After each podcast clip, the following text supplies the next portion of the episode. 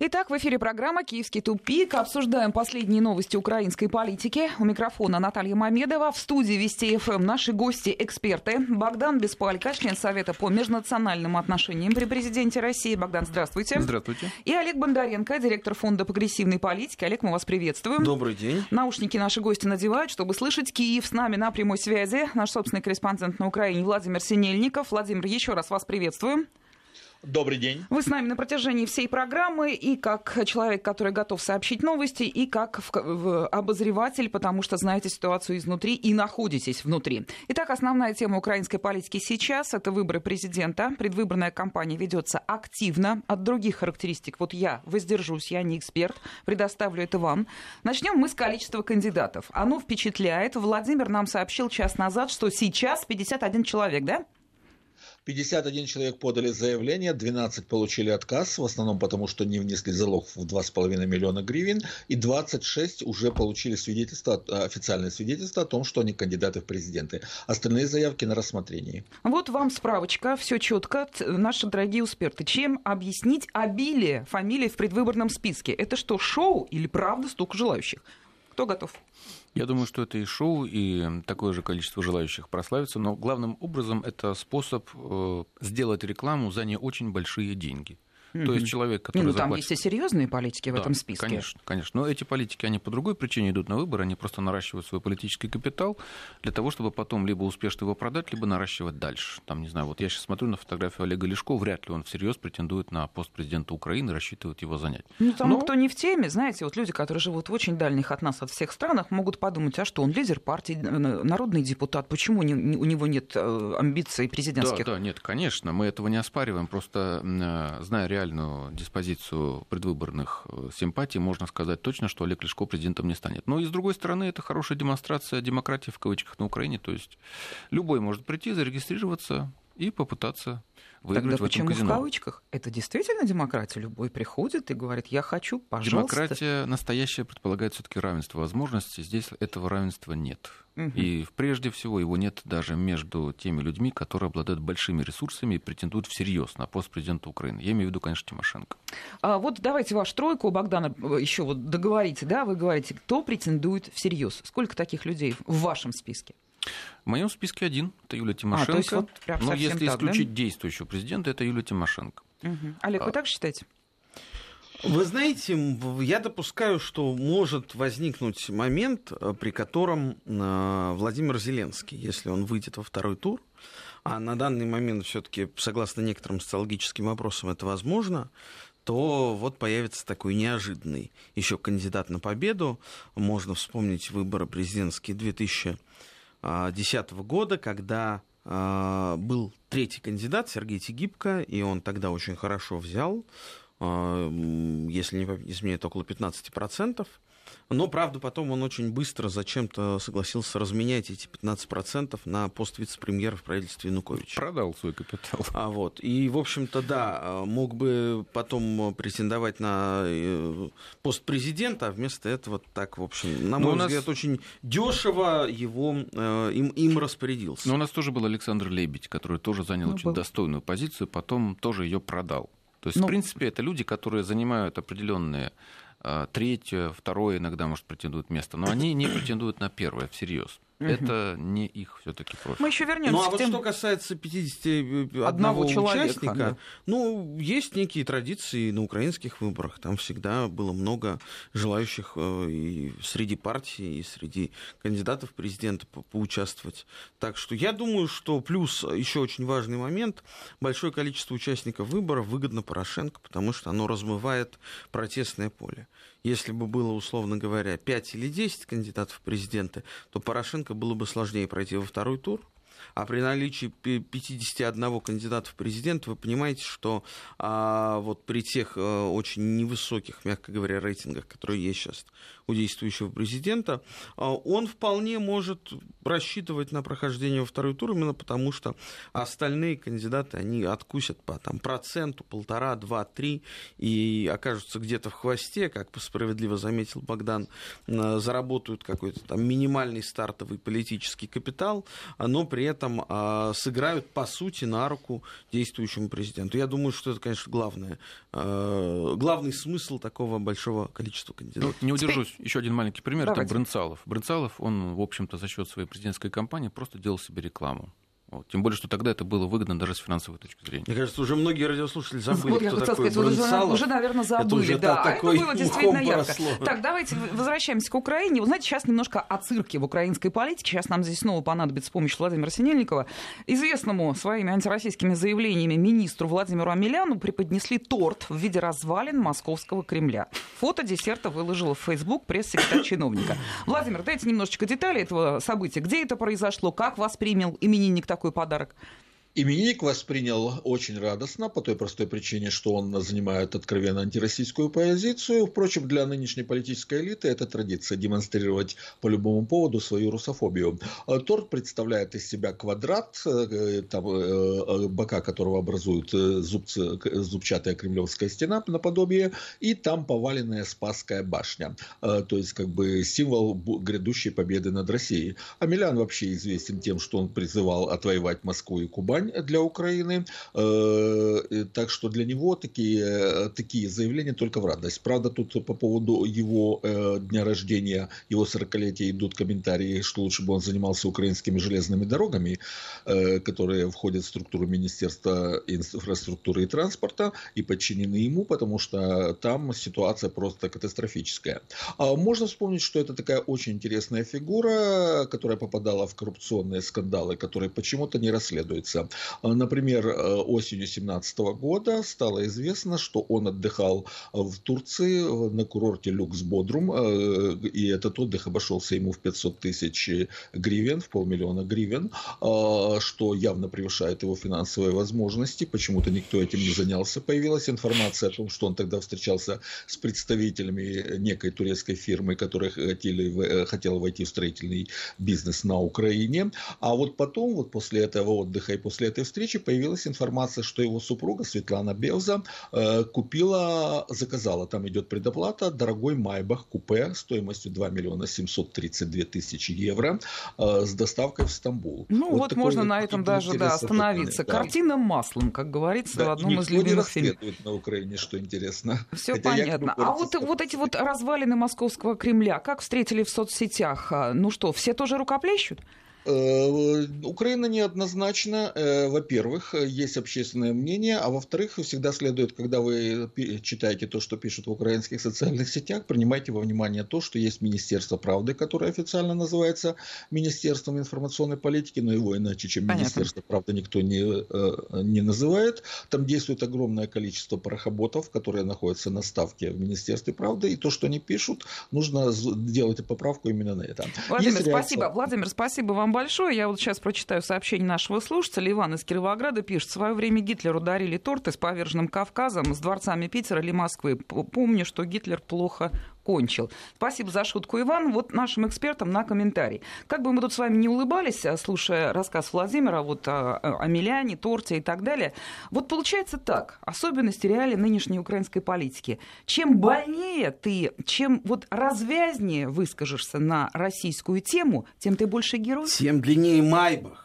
Ах, Тем вот длиннее Майбах. Послушайте, ну все же очень просто. Абсолютно. Спасибо вот вашему корреспонденту. Я вообще хотел бы его поблагодарить за мужество и героизм на протяжении такого количества лет вещать в эфире Вести ФМ а, из Киева. А вот это действительно достойно огромного уважения. Спасибо вам большое, Владимир. Ну вот Владимир же все рассказал. Послушайте, ну все очень просто. Почему этот, извините меня, человек с э, очень странным, э, странным выражением лица так себя ведет. Ну, все очень просто и элементарно. Это даже не пиар. Это а, фактически разрешение на, на все на любую коррупцию, на то, чтобы э, жене Майбахи покупать себе, там, устраивать э, самые разные гешефты. И при этом кто-нибудь попробуй в украинском обществе сейчас скажи, что он там что-то сделал. Ему же возразят, да это же главный вообще борец с Кремлем. Вы посмотрите, он ест Спасскую башню. То есть он... это такая защитная Конечно. Бумага. Понятно.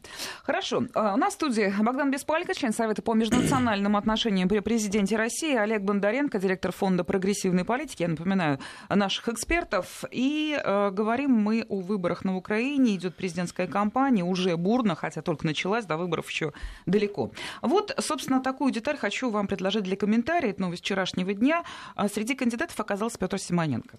Уже очень многие даже забыли, кто это. А это глава Компартии Украины, которой по закону на Украине нет. А, найдутся ли у него сторонники? Потому что уж что-что, а в первые постмайданные дни, по-моему, Украина была практически едина, отвергая коммунистическую идеологию. Нет, конечно, у него есть сторонники, они были и во время Евромайдана, и, собственно говоря, его запрет... не то чтобы запретили, в адрес э, Коммунистической партии Украины было выдвинуто несколько дел, которые просто очень долго рассматриваются, по-моему, до сих пор рассматриваются, и она не может вести свою политическую деятельность. Это как человек, которого посадили, условно говоря, в следственный изолятор. Он не может э, нормально жить, потому что он вроде бы не в тюрьме, но с другой стороны изолирован. А, а сейчас его, видимо, запускают в политическое поле в нарушение всех законов, которые на Украине уже практически давно не действуют. Ну, самый простой пример – это вмешательство государства в религиозную жизнь. 35-я статья Конституции говорит о том, что церковь от государства отделена. Тем не менее, Томас у нас кто привез? Петр Алексеевич. А, и, соответственно, его запускают, чтобы он часть протестного электората просто оттянул на себя. Вот пенсионеров, которые еще помнят Компартию, которые помнят самого. Вы говорите, его Манин... запускают. А кто его запускает? Петр Порошенко, конечно, его запускает. То есть тут и даже эту связь можно совершенно спокойно, а, вот, что называется, провести. Ну, я не говорю, что прямо он с ним договорился, хотя исключать этого тоже ну, нельзя. Ну, я вот, кстати, здесь могу выступить как раз э, немножко адвокатом дьявола. А, боюсь, что Петр, Петр Николаевич э, Симоненко, он э, выступил как союзник Порошенко. Не просто так. Это человек, который уже давно не, не является политиком, это бизнесмен. Там было много историй, сколько всего добра нашли погромщики в 2014 году, когда они решили наведаться в гости к Петру Николаевичу и его сыну. Так что там и Мейбахи, и Астон Мартин, и виллы где-то там в Испании и так далее, и так далее. А, и ладно бы, понимаете, в конце концов, ну, каждый человек имеет право на счастье. Да, но вопрос в том, что он а, а, свою политическую позицию просто продал извините за мою субъективную оценку деятельности Компартии Украины в последние годы при Януковиче и после этого, да, и получил тем самым разрешение на право остаться в Киеве. Потому что а, в любой нормальной ситуации, конечно, Симоненко, как лидер коммунистов Украины, должен был бы бежать оттуда, бежать просто, а, как бежали настоящие борцы с а, этим переворотом, с Евромайданом, с оранжевыми и так далее. А он договорился, и потому он и сегодня принимает участие в этих выборах. Это, конечно, а, вообще, вот знаете, есть две страны на постсоветском пространстве, лидеры компартий которых очень плохо в общем, себя проявили и абсолютно дискредитировали левую идею. Это э, Владимир Воронин в Молдове и это Петр Симоненко на Украине. А, Владимир Синельников, вопрос, Владимир, вам. Готовы ли вы лично согласиться с комментариями наших экспертов? И так ли относятся к выходу на политическую сцену Петра Симоненко там, в Киеве? Что говорят местные политологи? А, давайте будем разделять позицию граждан, которые, в общем-то, занимают очень часто непосредственно, имеют непосредственное мнение по поводу происходящего, и позицию политологов, которые а, э, э, как бы, ну, во многих случаях действительно понимают, что происходит на самом деле, и подковерные интриги. А, если говорить о позиции граждан, то действительно совершенно очевидно, что Симоненко оттянет голоса прежде всего у основного конкурента Порошенко, у Юлии Тимошенко, потому что Тимошенко тоже это общеизвестный факт, в основном ориентирована на людей Э, предпенсионного и пенсионного возраста. А, как раз на эту э, категорию избирателей и будет ориентироваться Петр Симоненко. Объективно он работает против Тимошенко и, соответственно, в пользу Порошенко. А, если говорить о том, что говорят политологи, то, в принципе, э, у некоторых политологов оценки такие же, что на самом деле это попытка расколоть электорат Тимошенко и тянуть от нее голоса. Так что, в принципе, оценка, в общем-то, совпадает на Украине. Понятно. Спасибо вам большое. Теперь и дальше мы идем с вами. Ну, давайте сделаем такой замер. На Украине а, постоянно обновляются рейтинги, правда, содержание этих рейтингов, на мой взгляд, не обновляется. Для тех, кто живет в стране, наверное, там доли десятых процента имеют значение, а вот так со стороны вряд ли. И так все равно лидеры этого рейтинга Тимошенко, Зеленский и Порошенко. Он третий. У всех, в общем-то, цифры-то незначительные. Никто не переходит за четверть, но и тем не менее, какие есть лидеры, с такими и работаем. А, вот, Богдан, с вашей точки зрения, что меняется в позиции Юлии Владимировны Тимошенко? Она э, вышла на политическую арену очень ярко. Ее вот этот вот съезд партии «Батькивщина» очень напоминал так американские реалии, но и тем не менее. Были даже упреки, не знаю, как их трудно, их трудно подтвердить, что там было огромное количество аниматоров в зале, но бог с ним. Она, в ком... она уже в игре, все, она заявила, она действует. Как оцениваете ее кампанию? Ну, я бы сказал, что она будет делать кампанию на популизме. Последнее ее обещание поднять пенсии в два раза как раз очень совпадает с тем, что говорил только что Олег, что ее основной электорат это люди предпенсионного, пенсионного возраста. Хотя я думаю, что все-таки у нее довольно широкая вот эта социальная страта. Нет, я прошу прощения, надо просто сейчас сказать, какая сейчас пенсия на Украине. Какая? Она составляет 3000 рублей в пересчете на российские 50 рубли. долларов. 50 угу. долларов. Ну, ее повысили там чуть-чуть, по-моему, на 100 гривен или на 200. Ну, 3500 рублей. На 3 доллара. Да, Но при вот этом, я, кстати, замечу, говорит. вот смотрите, пенсия 3000 рублей, а при этом стоимость газа в Киевской области одного кубометра, она равняется примерно 18-20 российских рублей. В Московской области это 4-5 рублей за кубометр. То есть там цены даже в абсолютном положении выше, чем здесь в России. И она будет очень осторожно действовать в плане того, что будет играть на социальном популизме и на популизме националистическом. То есть она, да, она такой же националист, патриот, она себя постоянно выставляет. То есть вы не видите особенных перемен в том, как она сейчас действует? По отношению к чему? К По отношению периоду? к себе самой, учитывая свежую, начавшуюся президентскую кампанию. Она давно в политике, у нее были разные периоды. Нет, она сейчас действует осторожно. Раньше она действовала очень агрессивно. Поэтому сейчас она, как политик опытный, действует очень осторожно, ощущая опасность со стороны Петра Алексеевича Порошенко. Поэтому даже когда она в Фейсбуке публикует информацию о том, что за 10 лет э, стоимость коммунальных услуг выросла там сколько-то там, в 15 раз, по-моему, написала, и даже пишет при этом оговорку, что что вы, я пишу не для того, чтобы кого-то возбудить, я просто хочу об этом напомнить и поставить на этом точку. Но она все равно, тем не менее, об этом пишет и всем об этом напоминает. Угу. Так что сейчас она действует очень осторожно. По отношению к ней у населения нет увязки с падением уровня жизни, вот этого негативного бэкграунда. Ну да, не, не. И вот вам тут же слушатели присылают вопрос, на мой взгляд, он хороший. А разве Симоненко не может договориться с Тимошенко? Я от себя добавлю. Или Тимошенко с Симоненко? Ну и что? Ну, ну смотрите, один вместе плюс 0, вместе один плюс 0 равняется 1. Побольше голосов вместе ну, могут нисколько. набрать. Нет, нет, нет. У Симоненко нет никакого рейтинга. Именно в силу того, что он себя полностью дискредитировал. Ну, может быть, у него будет рейтинг, там, скажем, до 3% у Симоненко. Я думаю, Богдан, вы ему льстите. Ну, я, да, я стараюсь. Вот. Но дело в том, что в данной ситуации э, скорее будут договариваться не с Симоненко, а будут договариваться, например, с, даже не с Зеленским, а с тем, кто за ним стоит. Вот Зеленский, у него есть какая-то такая вот золотая акция, более-менее весомая. Вот с ним будут вот пытаться об договариваться. альянсах возможных на этих, на этих выборах мы обязательно с вами поговорим. Здесь очень интересно. Но вам, наверное, интересна и реакция. Слушайте, Крапивницк – это Украина? Это или... бывший город Кировоград. Кировоград. Ага, вот оттуда пишут. У меня сын, ему 18, говорил с ним и его друзьями. Они будут голосовать за Зеленского.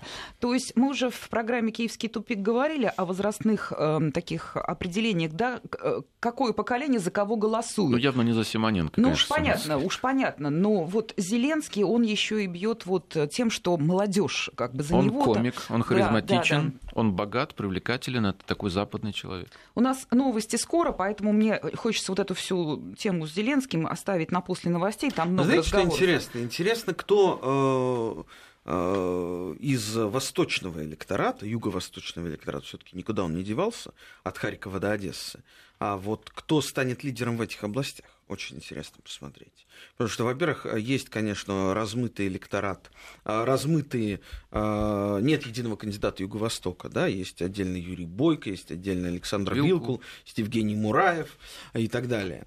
И очень интересно посмотреть, кого выберет Харьков, Одесса, угу. Днепропетровск и другие города, Запорожье. А, Это действительно и... интересно. Итоги подводить будет да. очень интересно. И, и, соответственно, куда они... Потому что все понимают также, что 31 марта никто президента не выберет. 31 марта будет первый тур. Первый тур. Второй тур будет 14 апреля. То есть кто президент Украины, ну, мы узнаем 15 апреля. И вот интересно посмотреть будет на переток вот этих голосов Юго-Востока после первого тура кому они уйдут. Ну, вообще, конечно, очень забавно. Выборы накануне 1 апреля. Да уже вы знаете, сколько шуток я вот здесь сижу. У нас с нами же наши слушатели по WhatsApp присылают свои комментарии. Тут уже насчет 1 апреля прошлись, будь здоров. Все-таки мы действительно братские народы, и у нас какое-то одинаковое чувство юмора. Мы очень быстро понимаем такие ну, вещи. Мы один народ практически. Да, да. Это, вот смотрите, буквально короткий комментарий от вас хочу. Тоже новость э, вчерашнего дня, но она важная. Не просто американский политик, а директор национальной разведки штатов Коутс сказал, что США не уверены в победе действующего президента Петра Порошенко на Украине. Можно ли это расценивать как начало завершения серьезной личной поддержки Порошенко на Западе? Ну, я бы скорее сказал, что Запад не хочет себя увязывать с тем кандидатом, у которого очень высокий антирейтинг. То есть, ребята, вот вам определенные рамки, не вздумайте, скажем, налаживать отношения с Россией. Но вы можете поиграться вот в рамках вот этого песочного, так скажем, этой песочницы, и можете даже себе под, подсечки, подножки делать. Мы, мы будем работать с тем, кто выиграет. Но не вздумайте делать то, что для всех вас будет фатальным. То есть, Петр Алексеевич, справитесь, вперед welcome, да? да? Вы не можете... справитесь, да, ну там конечно, будет конечно. другой человек, фамилия тоже на он, но мы договоримся. Да любая, мы со всеми хоть, хоть Рабинович там будет у власти, неважно. Договоримся. Олег, готовы дать свой комментарий по поводу реакции и поддержки со стороны Запада? Порошенко лично. Вы знаете, американцы, в принципе, в этом смысле большие молодцы, им нужно, у них нужно учиться потому как они никогда не делают ставку на конкретного человека. Да, это самый крайний случай, когда есть ставка, там, как в 2004 году она была на Ющенко. ставка делается на тренд.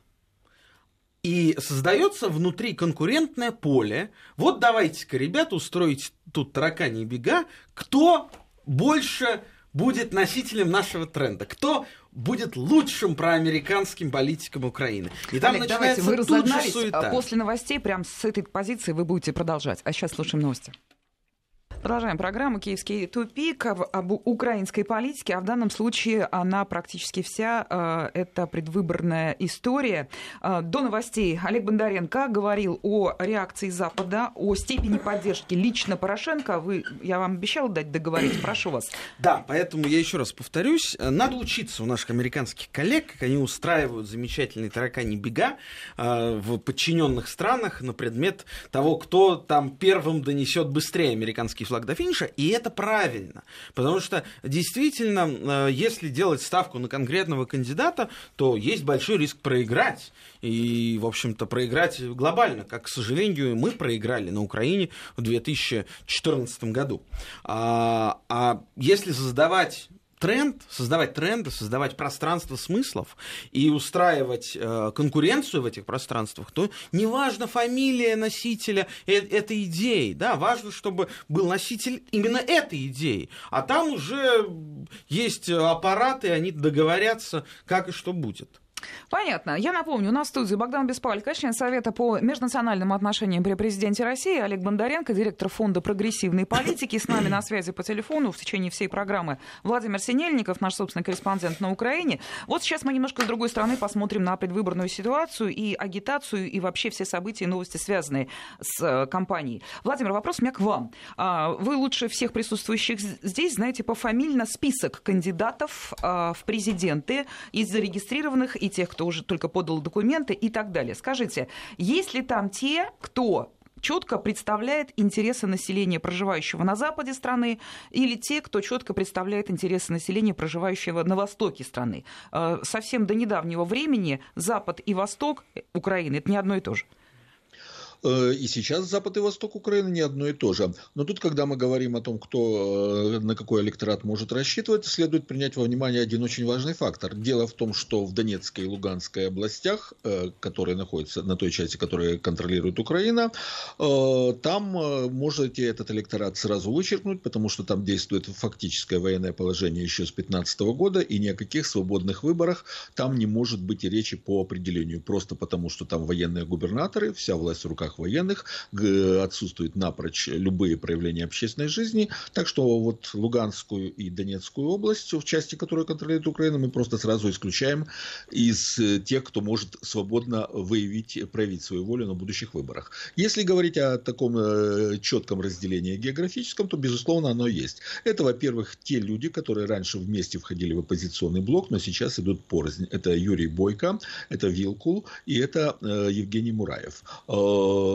но, как это не парадоксально прозвучит, там же находится и Владимир Зеленский. Дело в том, что Владимир Зеленский популярен именно у русскоязычной интеллигенции, у тех людей, у которых есть менталитет среднего класса. Среднего класса на Украине уже нет, но по инерции еще менталитет сохраняется у тех, кто пять лет назад был средним классом. И это в основном именно русскоязычная интеллигенция, русскоязычный средний класс. То есть именно он в основном представляет юго, э, юго-восток Украины. Если говорить про Запад, то это, естественно, Порошенко, который прежде всего ориентируется на западные регионы, благодаря тому, что он сейчас использует очень жесткую э, ультранационалистическую бандеровскую риторику в адрес, э, в адрес России. Это Руслан Кашулинский, который был вице-спикером Верховной Рады в 2014 году. И это, безусловно, Анатолий Гриценко, который завершал свое военное э, образование в Соединенных Штатах. Этот факт уже сам по себе говорит, э, что дальше комментировать не надо. И который во времена Ющенко был министром обороны. Э, вот у них есть такая очень четкая региональная ориентация. Спасибо, Владимир. Парадокс ваших слов, на мой взгляд, это то, что Зеленский, вероятно всего, представляет и Восток. Да, при этом э, надо сказать важное, что Гриценко, как только заявился на пост президента, Владимир не даст соврать, тут же СБУ возбудила чуть ли не уголовное дело, его вызвало на допрос на предмет того, что он там, а, значит, э, не является частым российским шпионом. Так что это тоже очень важный фактор. И а, о чем это говорит? Это говорит о том, что он а, покусился на священный электорат Петра Алексеевича Порошенко. Чего делать категорически нельзя. Угу. Сразу выбрасываю вопрос от Александра из Перми. Зеленский будет выставочным президентом, марионеткой, а будет рулить на Украине Коломойский, что называется, сохранил лексический Этого состав. не произойдет, извините, я очень кратко скажу. Этого не произойдет просто по факту того, что э, Коломойского Порошенко довольно технично отжал. Э, с, из Киева Коломойский не живет в Киеве, он живет в Женеве. И вообще, если сравнивать тот уровень влияния, которым обладал Коломойский в 2014 2014 и 2019 это небо и земля. Угу. У него раньше был контроль над ведущей нефтедобывающей компанией Укрнафта, у него был крупнейший банк, Приватбанк, да, и фактически, если бы не Коломойский, то, а, может быть, и Харьков сейчас бы находился не в составе Украины, а в составе Новороссии. Да. Так, Олег, вот вы говорите такие вещи, которые я хочу, чтобы вторая, вторая точка зрения прозвучала. Богдан, хочу вас послушать. Зеленский это самостоятельная политическая единица? Тогда уже, с учетом всего сказанного. Нет, мне кажется, что, конечно, нет. И, безусловно, без Коломойского он никогда бы не смог претендовать на пост президента Украины. Но мне кажется, что Коломойский будет использовать его, с одной стороны, для давления на самых э, претендующих э, по-настоящему людей на пост президента, а с другой стороны для торговли с ними. То есть торговля и давление. Самому Коломойскому, например, вдвигаться на пост президента совершенно не нужно. Он ставит перед собой другие цели и задачи. А если бы захотел, сумел бы выиграть?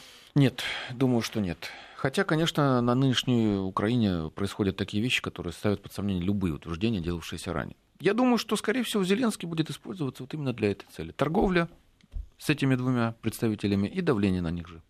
А, вот господин Зеленский, в связи с тем, что он, так сказать, теперь кандидат в президенты Украины, он еще, он еще более на виду, да, и теперь даже если он просто шутит, как шоумен, актер и юморист, то уже, знаете, он шутит не просто. Вот его тексты, а, они правда смешные, ну правда смешные. Нет, и, ну талантливый и человек, они на редкость едкие, и все они высмеивают нынешнюю украинскую власть. Порошенко лично, до издевательств откровенных. И делает он это на русском не языке. Не только, не только. Он очень сильно высмеивал того же Лешко, например, а особенно некоторые... Это обидно. А вот Порошенко, и делает он это на русском языке, повторю свои слова. Объясните Совершенно мне верно. вот этот вот феномен Зеленского. Ну а в чем тут юмор? Нет, Простите, весь украинский стороны... юмор, он русский, да, на русском языке. А, нет, ну, новые скетчи, новые какие-то интермедии, сценки, это все можно было исполнять на украинском. Ну нет, потому что этого не, не поймет э, население. Да, вообще, вы понимаете, давно надо, э, к сожалению, оставить разговор на тему того, что вот они ненавидят Россию, а говорят по-русски. К сожалению, это не нам плюс, это нам минус. Потому что Россия позволила, к сожалению, своей вот такой, на мой взгляд, безвольной политикой, а, то, что на Украине а, создался Франкенштейн. Это русскоязычные русофобы. А, ненавистники России, которые мыслят и говорят по-русски, которые взращены на русской культуре а, и которые не видят никакой проблемы говорить по-русски и искренне и люто ненавидеть Москву. Но этот Франкенштейн вполне себе хорошо проживает и здесь у нас в России. И самыми известными его представителями были, например, Валерия Новодворская, Борис Стамахин и много других людей, которые искренне ненавидят все русское, Да что вот далеко ходить. Аркадий Бабченко из Москвы переехал в Киев как раз по той же самой причине. Он не украиноязычный. Русофобия, она не связана с языком. Но в данной ситуации я бы еще заметил, что агентство Гэллоп проводило опрос, но проводило его умно, и оно выяснило, что доля тех, кто предпочитает русский язык в качестве родного и вообще своего, на Украине составляет 83-86%, в Беларуси 92%. Поэтому действительно русский язык, он самый употребимый для тех, кто хочет как-то донести свои мысли до населения. Ну, мой вопрос был, может быть, не столько про русский язык, хотя интересные да, цифры да, да. привели, угу. а именно про феномен Зеленского. Судя по тому, что говорят все эксперты, Владимир Синельников нам ежедневно рассказывает о нынешней украинской реальности, вот делает то, что он делает, нельзя уже можно оказаться на допросе в СБУ. Но у него есть определенный все-таки, видимо, иммунитет это иммунитет, который ему придали, во-первых, тот же самый Коломойский, во-вторых, его известность, харизматичность, то, что он, в принципе, Скорее, человек... известность его, извините меня, даже э, такая позиция уж Зеленского точно нельзя обвинить в том, что он там агент Москвы. Давайте на этом поставим запятую, а, продолжим киевский тупик буквально через несколько секунд. Вести ФМ.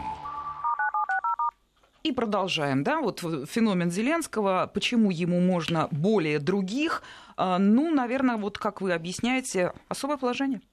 Особое положение, популярность, известность, и кроме того, тот факт, что за ним стоит, во-первых, Коломойский, во-вторых, то, что за ним стоят, я, видимо, думаю, еще определенные другие силы, которые на всякий случай не дают возможности его уничтожить. То есть они не ставят на него как на главного фаворита, но просто его посадить в тюрьму, как Савченко, например, вряд ли они позволят и дадут. Даже Саакашвили не дали никуда посадить, арестовать, хотя он действительно нарушал закон Украины. Понимаете, какая интересная ситуация? А если ты критикуешь Порошенко с позиции того, что нужно дружить с Россией, нужно решать вопрос по Донбассу, нужно вообще как-то урегулировать ситуацию, тебя э, в два счета объявят агентом ФСБ и СБУ э, придет к тебе домой. Если же ты критикуешь Порошенко с прозападных позиций, что он недостаточно, допустим, про ведет там, я не знаю, про немецкую политику или про, э, про американскую политику. Он недостаточно э, открыто транспарентен. Он, там же можно много всего набрать, да, там не защищает права ЛГБТ, там и так далее, и так далее, и так далее, да, то здесь, пожалуйста, никаких вопросов, да, никто тебе слова не скажет. А, почему я изначально, вот я хочу вернуться к той мысли о трендах, да, когда ты задаешь тренды, а тренды такие, что а, Москва это враг, а Светоч мысли это Вашингтон, то здесь уже, извините, нет никакой монополии ни у президента, ни у премьера, ни у кого-то еще. И если ты не э, так тщательно, как, может быть, кому-то хотелось бы э, в Капитолии, э, доносишь э, до жителей Украины э, воззрение и защищаешь интересы США, значит, придет другой, неважно, какая будет у него фамилия. Вопрос в том, что эта конкуренция на вот такой прозападной, на прозападном политическом пространстве Украины, она будет абсолютно транспарентна, прозрачна, с соблюдением всех там мыслимых, немыслимых свобод и всего прочего. Поэтому любой тот, тот, любой политик, кто там а, участвует, он, в общем, имеет иммунитет. Тем более, если он известный. Ну, такой общий вопрос, он традиционный в программе «Киевский тупик» времен предвыборной кампании на Украине. Кто э, а, все-таки имеет самые наибольшие шансы или в победу, какую вы верите, готовы ее аргументировать? Вот на вашем месте неделю назад сидел ваш коллега, другой эксперт, он говорил о том, что это будет стопроцентно Порошенко, потому что в тот момент, когда ему понадобятся дополнительные патроны, они у него есть административный ресурс. Как вы считаете, кто, по-вашему, самый вероятный лидер гонки? Олег, прошу. На данный момент это Юлия Тимошенко. Но у Юлии Тимошенко уже было несколько шансов стать президентом. Я-то как раз, вы знаете, у меня, не знаю, может быть, а, я открою вам такой свой личный секрет. А, вот у каждого из нас, как э, человека, который, я надеюсь, считает себя специалистом, и таковым является, на самом деле, есть э, еще интуиция, да, помимо вот всех прочих моментов, интуиция, основанная на опыте, на чем-то еще. Вот моя интуиция, может быть, я ошибаюсь, но моя интуиция мне подсказывает, что единственный из крупных украинских политиков, политиков с большой буквы, как к нему не относись, кто еще не был президентом Украины, это Юлия Тимошенко. И логика подсказывает, что, наверное, что не может, может быть не сейчас, но э, есть вероятность, скажем так, аккуратно, что она может все-таки стать президентом Украины именно просто, знаете, э, просто как человек, который больше всего этого хочет. Не ради денег, да? Ну не уж ради... не более, чем Порошенко, она этого хочет сейчас. Вы знаете, ну, спорный вопрос, спорный вопрос. А да, мы, она, а она а является мы... таким наркоманом от власти. Да, мы, ей мы нужна власть в этих ради программах, власти. Э, предвыборная И кампания. Я очень допускаю, что если вот она вот это желание свое еще не утратила, то она может одержать победу. Так, Олег Бондаренко, Богдан Беспалько, ваша версия. Я думаю, что два главных кандидата, это, конечно Не, вот же. два не годится. Вот ваш лидер, вот по, по всем, ну, по, по совокупности всех обстоятельств, которые вы видите. Ну, я бы сказал так, что у Порошенко шансы выиграть 30-40%, которые повышаются ближе к избирательной кампании, потому что он может организовать ряд провокаций, вот этих запасных патронов, джокеров из рукава и так далее. А по предпочтениям населения это Тимошенко. Поэтому здесь вопрос не в том, кто выиграет выборы, как их выиграют, с помощью провокации или с помощью действительно голосования. С помощью голосования выиграет Тимошенко. С помощью ряда провокаций может выиграть, повышая свои шансы Порошенко. Хорошо, исходя из вашей логики, уважаемые эксперты, вот задаем вопрос от наших слушателей. Я, в общем, не хотела э, его оглашать, э, но в данном случае он имеет смысл. Человек спрашивает, если выигрывает э, Юлия Тимошенко, какой будет Украина с президентом Тимошенко? Ну, понятно, что сейчас тут не надо описывать, да, огромное количество перемен, если они вообще будут. Саму суть. Тут Знаете, а вот, к сожалению, на мой взгляд, для нас, конечно, оба хуже, это очевидно, да, чем она оба ваши дома, но а, Порошенко уже себя зарекомендовал многократно в качестве а, борца с политикой Москвы, Кремлем и так далее. Тимошенко как раз имеет э, в своем бэкграунде факт э, довольно таких интересных э, и очень продуктивных с точки зрения Москвы переговоров с Путиным 2000 2009 года э, газовых переговоров. И исходя из этого, Тимошенко как раз, если она станет президентом, она будет доказывать всему миру, а, и Вашингтону, и своим националистам, что она еще больше будет бороться с клятыми москалями, чем Порошенко.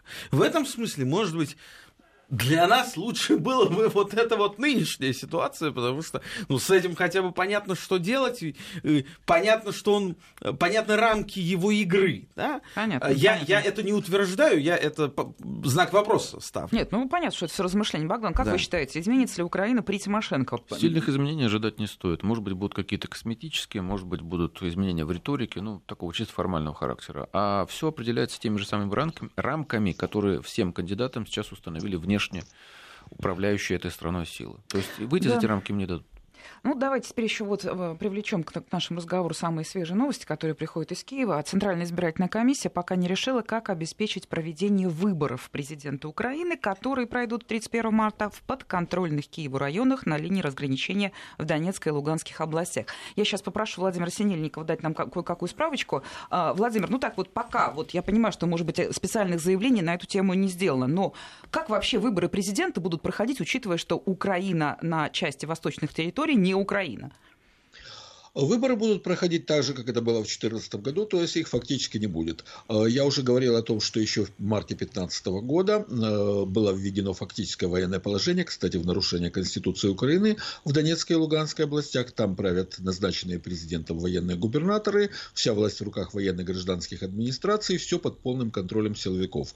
Поэтому выборы, которые будут проводиться, они э, будут абсолютно прогнозированы, абсолютно подконтрольны, и там ни о каком свободном свободном волеизъявлении не может быть речи. Если говорить конкретно, то там будут просто организованы участки, и для тех э, жителей неподконтрольных территорий, которые пожелают принять участие, они смогут приехать и проголосовать э, на тех участках, которые находятся на подконтрольной Украине территориях.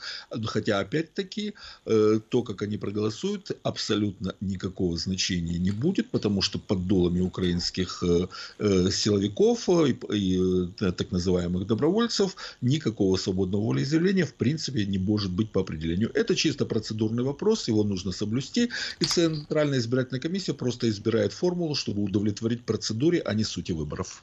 И я вот еще добавлю, а, сообщение приходит, вот цитирую по ТАСС, Центральная избирательная комиссия Украины дает пояснение о том, что к ним обратились журналисты издания Лига Нет, и они говорят о том, что вот у них пока нет решения, как проводить выборы, и а, здесь вот такое приведено сообщение, что по информации этого издания в станице Луганской, которая находится на линии разграничения, в 12 километрах от неподконтрольного Киева-Луганска, среди местных жителей ходит слух, что они якобы не смогут проголосовать на выборах президента 31 марта. Знаете, а что еще вот, очень вот, интересно? Подождите, вот, вот теперь к вам, эксперты. Вы должны уже как-то резюмировать, да? Как-то мир тогда воспримет эти выборы? Вот да как так же, как воспринял как это все в 2014 году. Вот Проглотит и не заметит. Не, не, подождите. Ну, ну подождите. послушайте, ну а в 2014 году что? Там были выборы, ваш же корреспондент все правильно сказал. Этого На... не было тогда, не будет Наталья, сейчас. Интересно да... другое. На Украине проживает больше миллиона внутренне перемещенных лиц.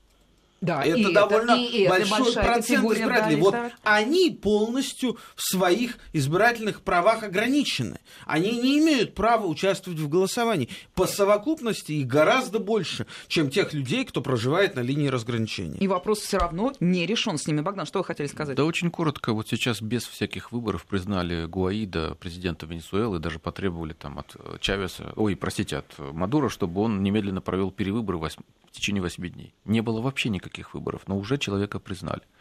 То есть вы хотите сказать, что здесь точно так же кто-то в Европе, там на Западе поприветствует вновь избранного президента конечно, Украины, конечно. и то, что там достаточно заметная часть граждан этой страны вообще не голосовала? Несколько миллионов человек, граждан Украины, которые живут и работают в России, вообще лишили права голоса априори. Сказали, что мы не можем обеспечить голосование здесь, на территории России. В Европе можем, в России нет. Все. А, Владимир, вопрос в Киев. Есть, э, не знаю, журналисты, политики, общественники, кто э, говорит об этом на Украине, пытается как-то отстоять интересы вот этой части населения? Да, есть, э, есть небольшое количество э, масс-медиа и политиков, которые называют себя оппозиционными, они эту проблему поднимают, но поскольку они крайне слабы, в данный момент их просто игнорируют. А, так что, вероятнее всего, эти люди будут э, лишены права голоса. Ну, и я полностью согласен с мнением о том, что Запад признает все, потому что главная политика Запада в отношении Украины за последние пять лет – это в упор не видеть откровенно диктатуры латиноамериканского образца и называть ее демократией. Тоже будет и во время этих выборов любые э, самые дикие беззакония будут э, восприняты Западом как нечто нормальное и провозглашено демократией. Ну, все понятно. Мы, в общем, закругляем наш разговор, потому что время у нас вышло. А, предвыборная кампания на Украине в разгаре. Все абсолютно эксперты едины в том, что без второго тура не обойтись. Но до этих событий вообще еще далеко. Пока наблюдаем за тем, как стартовали кандидаты. А, сейчас желающих назвать себя президентом Украины около 50 человек. Ну, наверное, будет меньше на выходе, потому что Центральная избирательная комиссия обработает все заявления, как кто-то будет недопущен по разным причинам и так далее. Но тройка лидеров пока держится ровно такой, какой она и была на старте. Тимошенко, Зеленский, Порошенко. Это я по степени убывания популярности у населения. Благодарю наших экспертов. Богдан Беспалько, член Совета по межнациональным отношениям при президенте России, и Олег Бондаренко, директор фонда прогрессивной политики. Спасибо всем. Спасибо, друзья. Спасибо.